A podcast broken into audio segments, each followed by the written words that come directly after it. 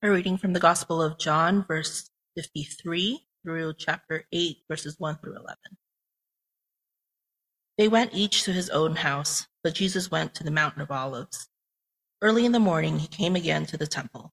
All the people came to him, and he sat down and taught them. The scribes and the Pharisees brought a woman who had been caught in adultery, and placing her in the midst, they said to him, Teacher, this woman has been caught in the act of adultery. Now in the law Moses commanded us to stone such women. So what do you say? This they said to test him, that they might have some charge to bring against him. Jesus bent down and wrote with his finger on the ground. And as they continued to ask him, he stood up and said to them, Let him who is without sin among you be the first to throw a stone at her. And once more he bent down and wrote on the ground. But when they heard it, they went away one by one, beginning with the older ones. And Jesus was left alone with the woman standing before him.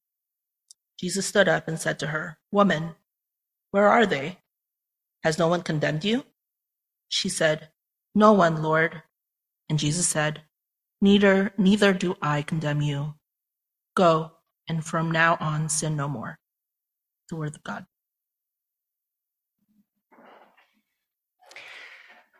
One of the challenges we need to deal with today is that we have so much personalized data about each of us as individuals. You know, the web collects things every time we make a search or make a purchase. But even those who carry a smartphone, uh, there's just so many facts about you that are being recorded, and there's a lot of advantages to that, a lot of great things. Uh, but there's a number of negative byproducts, and one of them, a quirk of how many of us are wired, is that uh, things that in previous generations where there was a blissful ignorance that you just didn't know about, now you have information on to give you feedback about things that don't really matter, but may affect you. So, for example, the magic number for how many steps you should take has been revealed. It's 10,000.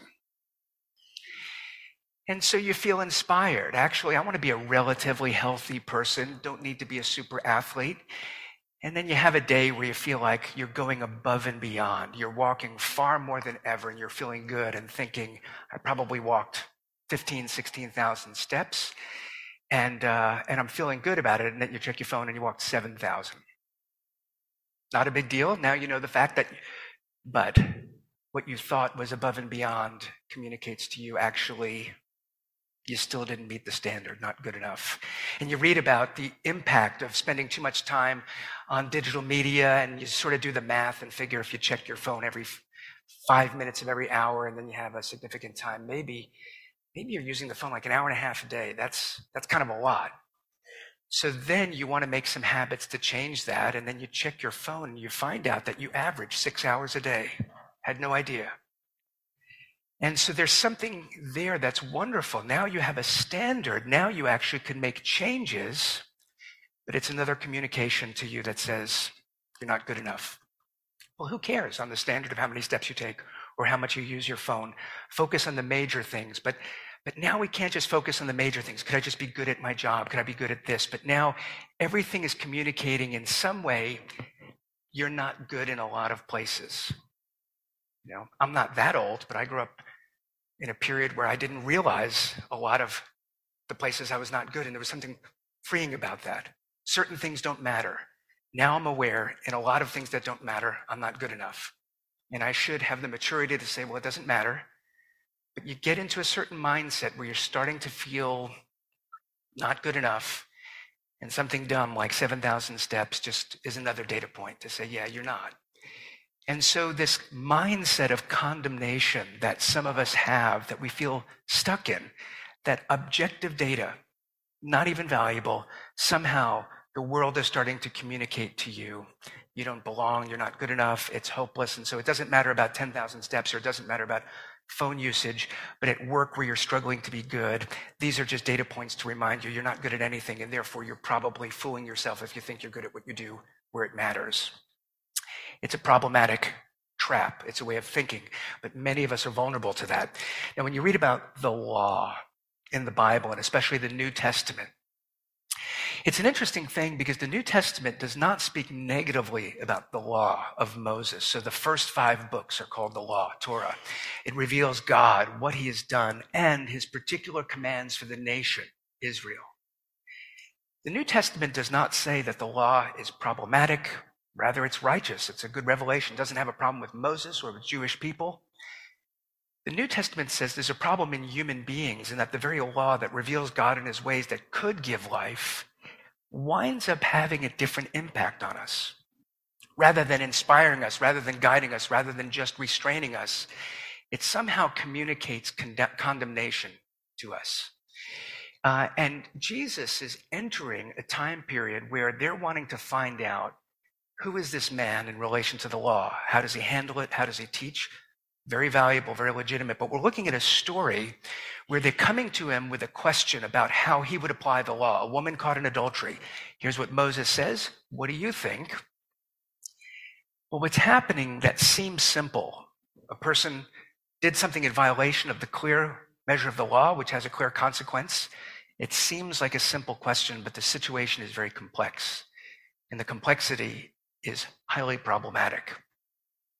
So here's a situation where the law is being used, but it's in some ways being misused. And this is the very thing that Jesus is trying to get at. And John is highlighting for us in the gospel that Jesus has come into the world to give life.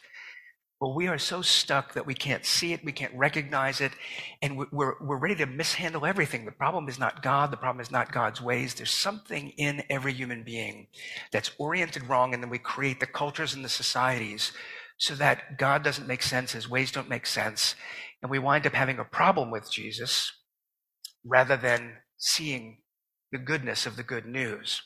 So, because the question he asks to this woman in verse 10 is, Has no one condemned you? I want that theme of condemnation to be what uh, I'm highlighting today to talk about, because one of the things Jesus is doing is he's exposing this culture of condemnation that we're all stuck in, and he's inviting us out of it. So the good news is really good news if we're able to see it. and we're not always able to see it, but let's take a look this morning. Now, as a quick side note, if you read this passage in your Bible, there's often a note that says the earliest manuscripts don't have this story in it. So it's quite actually a challenge of, of trying to understand was this story original? It doesn't feel like it was written by John. How did it wind up in John's gospel? Um, I would love to take 10 minutes to spell that out, but I just don't feel that I have that time. So if that's a hard question for you, find me after the service or email me. I'm happy to talk that through with you. Uh, but the story certainly seems consistent with everything we know of Jesus. It sounds like a real event. It winds up in our Bible.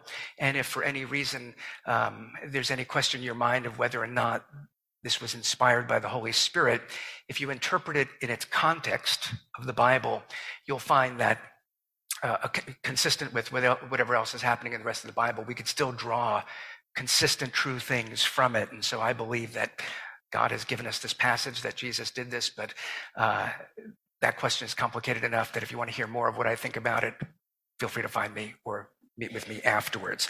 Uh, but I want to focus on what we're seeing in the passage. And if I could be honest, I'm really preaching to you a sermon from Romans today in terms of the architecture in the back of my mind.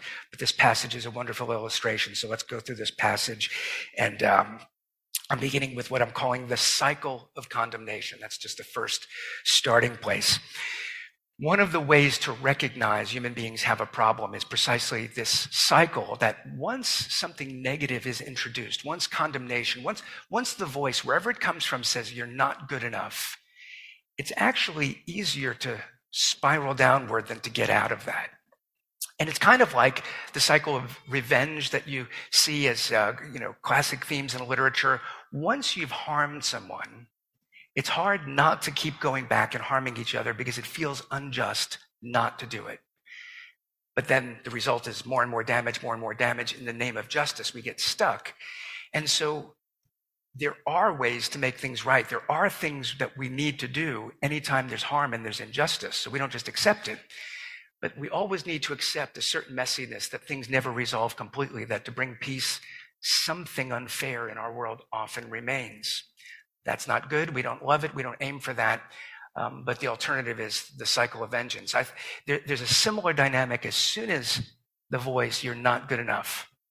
As soon as the mindset of condemnation uh, starts to be how you're reasoning, it's hard to get out of it. It feels unfair. It feels untrue. It feels unjust. It feels like the, the most true reality is along the lines of, I'm not good enough, or you're not good enough, or somebody's not good enough. We get caught up in this uh, critical mindset and spirit that is nearly impossible to escape. Now, I'm highlighting that because that, I think, is part of the dynamics of what's happening here. You know, in that cycle, that I'm describing it as a cycle, which is you experience condemning feelings or failure or some critical voice. And what happens is uh, those feelings then affect how you in, how you start to interpret everything. You start to see the world differently, as though it's uh, communicating to you um, problematic things, and then you start to behave differently out of that hurt. Either you are not forthright and honest, or you uh, have the desire that others would share in your pain, and you spread that. And and there's this downward spiral. Uh, the interesting thing is Jesus is coming to his people at a time where they seem stuck. And, and one of the examples is that in this scenario that on the surface level seems a good scenario, hey, Jesus, you claim to be sent by the Father, sent by God. Well, we want to know, are you consistent with the scriptures, with the law? That would be fair. So, Jesus, here, we're coming with questions about the law and how you apply it. That would be totally appropriate. But our narrator indicates that's not actually what's going on. So I'm going to read verses three to six. The scribes and the Pharisees brought a woman who had been caught in adultery, and placing her in the midst, they said to him, Jesus, Teacher, this woman has been caught in the act of adultery. Now, in the law, Moses commanded us to stone such a woman. So what do you say? This they said to test him, that they might have some charge to bring against him. So that's the thing. It's one thing about testing. If we want to really understand if this guy is right, that's fine. Their testing is not to, to discern the truth, but to expose him uh, with their presupposition. They've already decided we don't like him. We are against him. So when they come with the question, it's not to, to try to discern, it's they're trying to trap him. So when it says that they're testing him, it's so that they would have a charge to bring against him. And so in John 7, verse 19, a passage we looked at a couple of weeks ago, Jesus says to the scribes and the Pharisees, He says, None of you keeps the law, which seems like a preposterous statement when they're so careful to spell out the details of the law and to do it and to hold others accountable to it. But Jesus is saying, yeah, in an external way, you're, you're keeping all sorts of rules, um, but you're misapplying or you're misusing the law. And here's an example the law that's meant to bring life, you're coming not to evaluate me against it, but to use it in order to condemn me. You're taking hold of the law and using it for your purposes to condemn. None of you are keeping the law. That's not what Moses is aiming at. The law is not going to give life if that's how you're handling it. And so they're trying to trap him with this issue that seems clear, but but you could probably already get an indication of this is not clear. There's already some suspicious elements of how this story is unfolding. Um, but so, for example, in their wanting to, to trap him, you know, one possible way that this could go wrong is Jesus has been walking around announcing good news, life, forgiveness. And now, is Jesus one of these people that's so loose that he's going to say, actually, it doesn't matter what somebody did. Moses was a little bit too strict and harsh. If they could get Jesus to say that, then people will know this guy cannot be sent of God because you wouldn't contradict Moses. But, but there are other layers here because it's kind of like there's another passage where they come and they ask Jesus, is it appropriate for us to be t- paying taxes to Caesar? And it's one of these, uh, there's no right answer for that because if he says, yes, you should, sort of in the in the nationalism of his day, they would have said he's not here to lead the people of Israel. He's a sympathizer with the Roman occupiers. But if he would have said, absolutely do not pay taxes, they could go to Rome and be like, look, here's a guy that's turning the people against you. The goal is to trap him. Um, it's not clear if they had the right under the Roman Empire to execute somebody for breaking the law of Moses. So if Jesus says, absolutely you should condemn her. We don't know what they would have done, but one possibility is they would go to Rome and say, Jesus is telling the people of Israel to kill people, to enforce laws not under you. So they set up a scenario so no matter what Jesus says or does, they have some means of opposing him. And this is the problem when, when you're testing people. It's one thing to be, we need to think critically. That's not the problem. We need to, to analyze, we need to reason, we need to draw conclusions. But I'm talking about a critical spirit. When you've already decided my goal is, is to uh, to have a certain outcome. And then I'm going to create a scenario that it looks like we're honestly engaging, but we're not. That's a problem. And we do this sometimes in ways that we don't think are harmful or, or, we don't intend as harmful. Like when we test people that in our insecurity, we're watching, if I do this, what will that person do with the hope that they will prove that they love us? And, and that's not necessarily manipulative, but if you're putting testing out there, odds are the scenarios will fail. That, that even if you or the person past that situation, if that's how you're relating, the relationship will likely fail. If you're constantly not being straightforward, but setting someone up to see what they would do, if it validates what you are hoping will happen, there's so much that could go wrong that that just doesn't lead to relational health. Uh, but the deeper problem is when we have uh, actually that secret desire to test somebody with the hope that they'll fail there's the argument we want to have that we don't have legitimate grounds for, so we need to create the context so that the argument could happen. And then what happens is you're never really talking about the actual thing. We're, we're not owning what the issues are, and we're perpetuating confusion so that argument, which could lead to a resolution. If there's a problem, let's be straightforward, let's be clear, we could be passionate. You want to, we're not against conflict, we're not against disagreement, we're for truth, we're for reconciliation. The problem is when we set up these false terms, here's what we're talking about, and we're using the language of being just and truthful and giving evidence that we're right. But the goal from the outset is I want to be right and I want to prove you wrong and I want you to feel humiliation and I'm feeling something that's negative and I want you to feel it. That undermines relational health. And so, besides damaging the relationships that we're in, it damages us. You can't exist that way and, and then have some good and bad relationships. If you're testing people, if you're constantly provoking, if your uh, goal at the outset is to be critical, you will undermine everything good. You'll just chase it away from you and increase your misery. but we get so stuck that as soon as that feeling is there, that I'm dissatisfied, I'm unhappy, I'm not good enough, it's hard not to perpetuate those patterns. And you could be fighting to do it, but then you have that problematic coworker or that family member who has their issues. And, and no matter what we're trying to do, we just get stuck in these scenarios where there's no right way to do it. Here they present, here's just a simple question for you, Jesus. And no matter what he does, it seems like they can use against him. That's part of life in this world. It's discouraging. It's a problem, but it shows that when Jesus comes to say in John 3:17, I have not come to condemn you, but to save you. And then John 3:18 he says, but whoever does not believe is already condemned. What he's saying is it's not that God is giving you a, a pass fail quiz on one question, will you believe in Jesus or not? He's saying, do you realize that you exist under condemnation? And Jesus is coming to invite you out of that, and he's uniquely calling you to leave it. But if you're responding with your cynicism, saying no thanks, then you're going to find that you're actually stuck in it. Jesus is not coming to condemn you. He's coming to invite you out of condemnation into a different paradigm. That's hopeful for breaking this cycle that we feel stuck in. There is a way forward.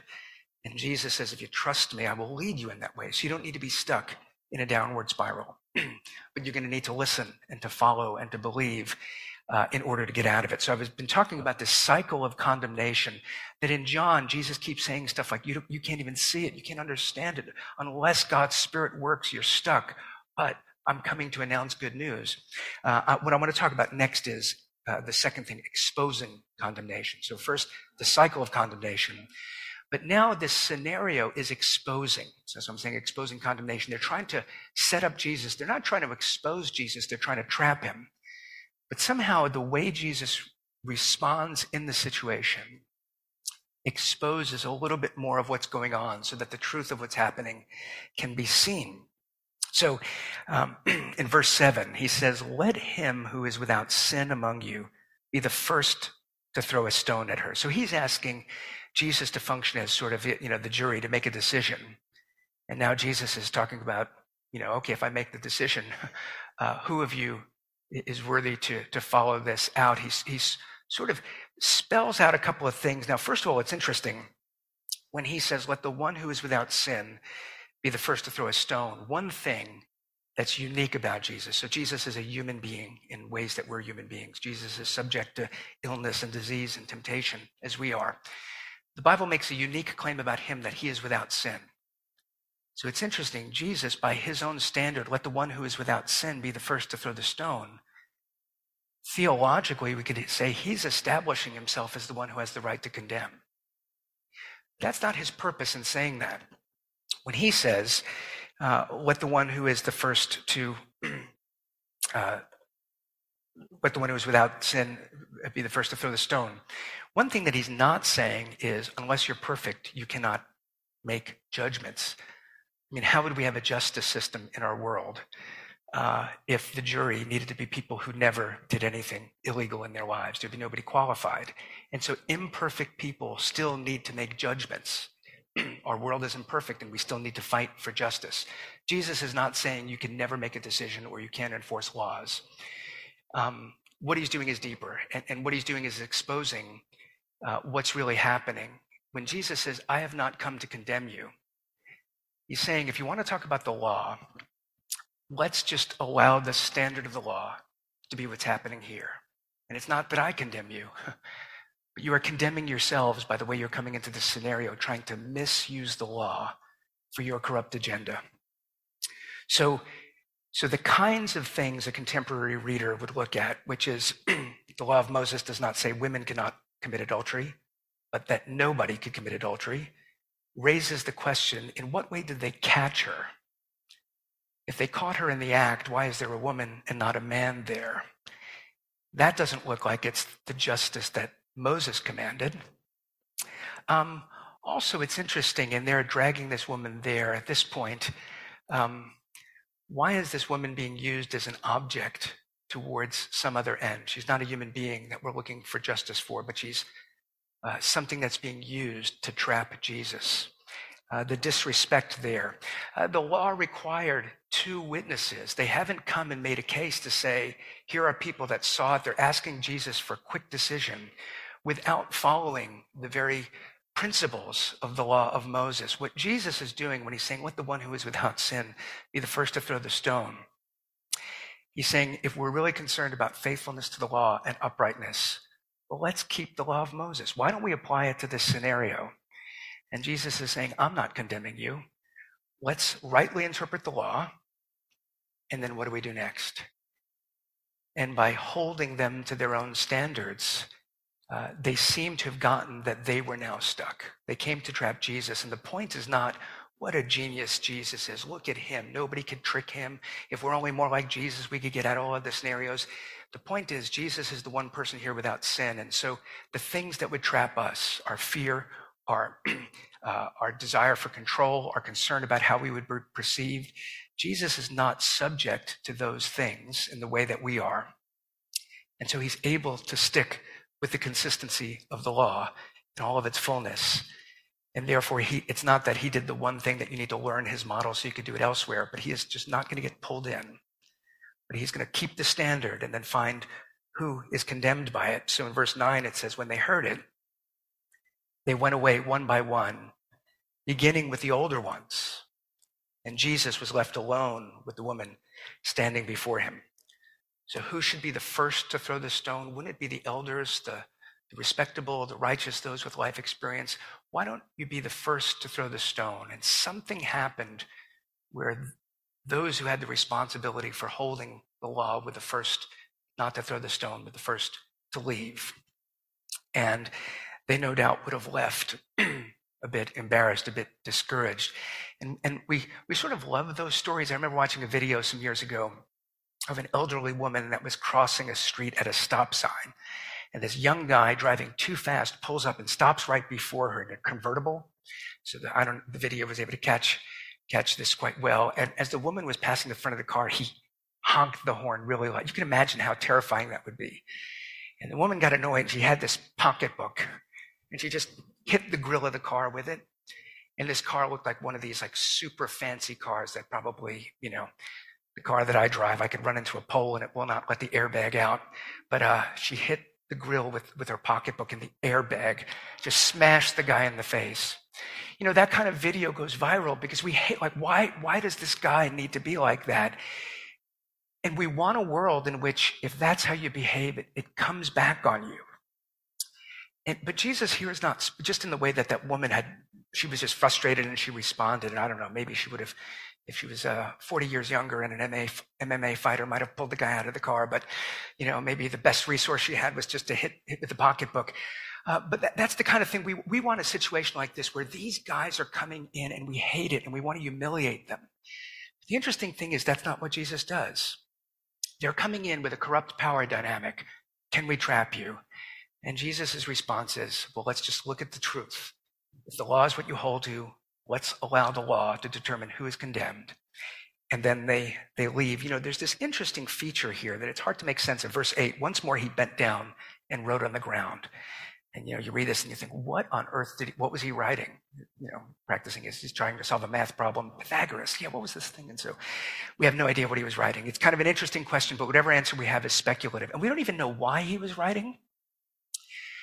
But but if you think about the effects of his kneeling down and writing, imagine if these people came in to trap you and you saw what they were doing. They're, they're there using everything they can to humiliate you, and they're doing it corruptly in unfair ways. Everything is problematic.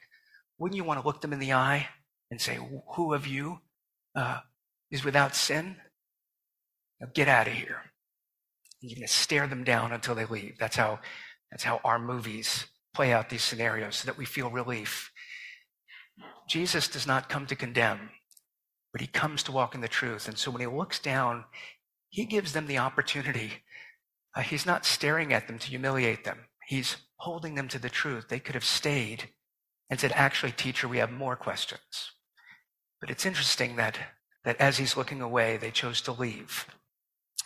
And we don't know what happened. I imagine some of them might have found themselves saying, let's be honest about what we went to do. We sought to trap him, and that was wrong. That could have been part of the conversation. But read the context of John 7 and 8. John is telling us explicitly they're talking about killing Jesus. And the interesting thing about this mindset of condemnation is you came unjustly to set someone up for failure. They didn't take the bait. It's very likely that instead of leaving and saying, He's just holding us to the very law we want to use to condemn him, uh, that they would have left only further angered, further stuck in their condemnation, and advancing their plot to kill Jesus. This is not conspiracy theory. We know how John's end, John ends. They do kill Jesus. He speaks the truth, and then he looks down and he stays. They have an opportunity to remain, to interact. He doesn't cast them out. He doesn't humiliate them. But they're so stuck on condemning him that they're unable to see the good news. And yet the woman, who maybe, if it is true that she was caught in adultery, assumed she would not get caught. At this point, she has been humiliated. And another interesting thing about Jesus' choice to kneel down and draw on the ground is it's drawing attention to himself. You know, the, these corrupt people come and they say, Look at her. Now, what will you do? And Jesus does something so people are looking at him. And then they leave. And then he looks and he speaks to this woman. And it's a very different way of existing in this situation. You know, the mechanism for change in the Christian life is not condemnation. So many people read the Bible and they think the message is you are in trouble and you are going to suffer unless you become religious like us. The message of the Bible is do you realize how bad the situation is that you can't even recognize goodness? And yet God is so kind that he is going to show you his goodness. And so he looks at the woman, and what does he say to her? It's a question, verse 10 Has no one condemned you? Are the people here that brought you here convinced that they had it right and that you were wrong? Um, has anyone condemned you? And of course, when Jesus is drawing attention away from her to himself, we know the significance of that theologically in John, which is it's not that Jesus is declaring that condemnation doesn't exist, that it's a myth, that it's a mindset. He's coming to actually deal with condemnation. So, why is it that this woman isn't condemned? It's not because she's perfect. Jesus is very clear with his language. But the one without sin, throw the first stone. To the woman, go and sin no more. He's very truthful. He's very explicit. He has the label justly to say there's a deep problem here with us. We're, we're sinful humanity. And yet the question is, will you be condemned? And the answer we know is he is drawing attention away from her to himself because they do not have the right to throw stones against her. They certainly don't have the right to throw stones against him, but they will. And what Jesus is saying is, I have not come to condemn you, but I have come and they are going to condemn me. And my condemnation is on your behalf so that you can be free of condemnation. The mechanism of the Bible is not that condemnation is not a reality, not that there's no justice, not that wrongdoing doesn't need to be made right. It's that Jesus, who is the only one who can condemn, chooses not to and makes things right by bearing the penalty. He doesn't just say, let's call a truce, but he brings an end. He allows the last strike, the last violence, the last hostility, the last insult to be thrown. And he bears it. And then he says, enough. So now can we begin with grace? Can we live a different life? And some of us will allow our cynicism to say, I don't want it. I don't want to be free of my anger. I want to continue to blame God. I want to continue to reject. We're not seeing that he's saying, I will bear the condemnation, the very thing that's poisoning your soul. You don't need more willpower. You don't need more self help. I will take it from you. Uh, Jesus is without sin. He doesn't throw the stone, but he says, Is there no one to condemn you? And what he's implying is, I'm the only one who would condemn you, and I won't.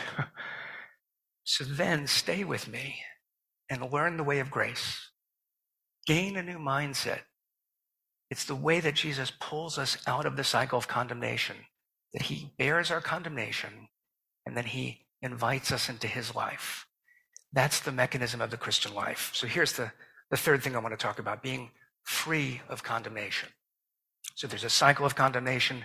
There's exposing condemnation, but Jesus is showing, in, again, the nature of the problem. But he's inviting us to be free of condemnation. So uh, that, that verse 11, when he says, Neither do I condemn you, go and from now on sin no more. That's not the logic of our world. What we would expect if we were to, to, to just make up what we think Jesus should do is the phrase would be, Go and sin no more, and then I will not condemn you. That's how many of us live, even the Christian life. Jesus says, I do not condemn you. Now go and sin no more. He's offering us a way out. He's not calling us to perfection. Now that I did this, you better not make a mistake. He's saying, I'm, I'm pulling you out of the very cycle that's keeping you in the pattern of sin. The commandments are not so inspiring that, that you're keeping them. But there's that heart that will use even the good, faithful commandments of God in twisted ways. What you need is grace. I don't condemn you. And if you receive that by faith, then you're called to a life where you're now not functioning under sin. And it's not that sin is no longer a big deal because it's forgiven. It's sin is exposed for what it is. It is a big deal. It's destructive. It's destructive to you and everyone around you. You know that, and yet you can't let go of it. Jesus is saying, here's how you let go of it. Take hold of me. I will not condemn you. I will accept you with all of your imperfection, and I will stay with you with your current imperfection. But stay with me so that you're out of this condemnation. The issue is not whether or not you're good enough. The issue is, what have I done? And are you going to trust me to follow me? And that's how we start to live from the inside out very different lives. I'd heard a, I watched an interview recently uh, it struck me, it, it was a, a, guy that, my guess is he was in his 30s. He had a really difficult path, uh, past. So he, he had a hard family life. He described a very harsh father who he hated. Then he talked about in his early teenage years getting in such trouble that he needed to be sent away to kind of a reformed institution, sort of like a, a, a residential, uh, you know, middle school and high school. And when he got, when he was free from that, he went through some of what he did. So he, he was part of gang culture. The guy was heavily tattooed. Uh, not minor things, not harassing people, not you know shoplifting. Seriously problematic things. He gets caught. He goes to prison. So he gets out of prison. What I'm thinking was in his early 30s. Uh, maintains his relationship with his mother, no relationship with his father. Hasn't spoken to them. His mother and father. I don't remember if they were still together. But whatever the case is, his mother invites him to church. He didn't want to go. He went there. He did not like what was happening, but um, he wound up, you know, staying. And over time, uh, God opened his eyes, changed his heart. So he went to the pastor, and the pa- as he was talking with the pastor, the pastor said to him, "You know, you need to go, and you need to apologize to your father." At that point in the interview, me as a pastor, I'm thinking, would I ever have given that advice? I don't know. I still don't know that I would have. He said, You need to go and apologize to your father. And I found myself thinking, I've got a lot to learn, or that seems like bad pastoral advice. I don't know. I'm still trying to make sense of it. So the guy contacts his father, who's kind of resistant, like, What is it you want to talk about? And they sit down, and he says, Dad, I want to apologize to you. And his father says, For what? And he says, I know that it brought shame on the family, that I was doing illegal things, that I don't look like the son you'd want me to, to be, that I went to prison, all of these things. I know how hard it was for you as a father. And the reason that I would not give the pastoral advice is my fear is that the father then would say, It's about time. now, here's what you need to do next. But in God's provision, the father broke down in tears and said, It was never you. It was always me. I've been a terrible father. And then he went through for an hour and named all of his regrets.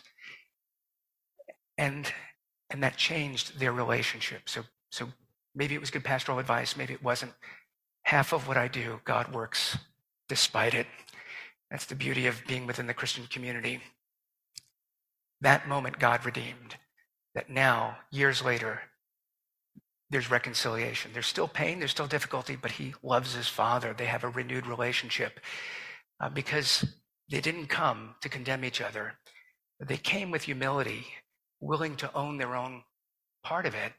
And that broke things down. And it ended the cycle. And certainly, I'm sure there was a group of people praying for that meeting that I think probably had a lot to do with why that meeting went right. Um, the Christian message is if you're just always truthful and, uh, or the Christian message is not, if you're always truthful and honest, everything in the world will go well. Just be willing to own things, be humble, trust that people will never take advantage of you. That's the effective way, is to always be willing to, to bear the cost. Uh, we live in a world that you will do that and people will take advantage of it, that some people will not be changed by grace and kindness.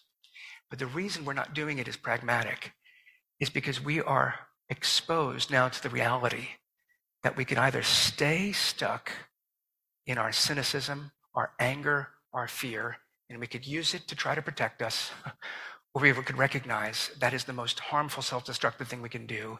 And I'm just going to live in grace, allowing Jesus to be the one who defines who I am. And I'm going to just seek to do the right thing and hope it has a good outcome. And I'm going to go to the one who won't condemn me when everybody else does, despite what I'm trying to do. That dynamic allows you to go out into the world and to try to be the faithful one and to fail and to not know why you failed. Maybe it's because they're so corrupt, they're, they're hard hearted, or maybe you thought it was faithful, but you're still learning about yourself. Actually, it wasn't entirely faithful. You had some hidden agenda or you did something wrong. The cycle that, that otherwise keeps us from learning and growing in that situation is broken when Jesus says, Come back. I don't condemn you. Strive to live an upright life, but you're, but you're not trying to prove anything to me. You're trying to live the life of grace and go. And if you fail and the world doesn't encourage you or receive you, I'm the only one who can condemn. And I don't condemn you. So return to me and be healed and be renewed and understand that the way of grace is fundamentally the better way to live. So live in that reality. John opens his gospel in chapter 1, verse 17. He says, The law was given through Moses, but grace and truth came through Jesus Christ. It's not a criticism of the law. The law is unable uh, to, to give us life. because we first need grace, because the law is going to show us the truth that we fall short of its standard. Jesus comes and says, But even if you fall short, and that's Romans 5, even while we were sinners, Christ died for us. It's not once we turned from our sin, it's not once we got our lives together. It was while we were still sinners, Jesus Christ died for us. That's grace and that's truth. And he says, then, if you come with me, uh, you can live in a whole different paradigm, a whole different way. It's not that it's easy, it's not that it's perfect. You're going to need to learn this new paradigm, but, but allow these words to be what shapes your mind this week as you go back into this world. This is Jesus speaking a word for you. Neither do I condemn you. Now go and sin no more. Try it. Let me pray for us. Our Father, here again, as we gather, we need your grace. We need your truth. We need to understand that despite our imperfections, you are merciful and kind, and you call us to a better way, and you forgive us, and you watch over us, and you protect us. And Lord, we pray for a working of grace so that our eyes would be opened to the, to the love of Christ, that our hearts would not be so hard that we would reject him because we're choosing the way of rejection, but instead that we would choose the way of receiving grace and Lord, bring it into our lives uh, and help us so that we are free of condemnation and that we could live upright, faithful lives in this world. Watch over us, we pray in Jesus' name. Amen.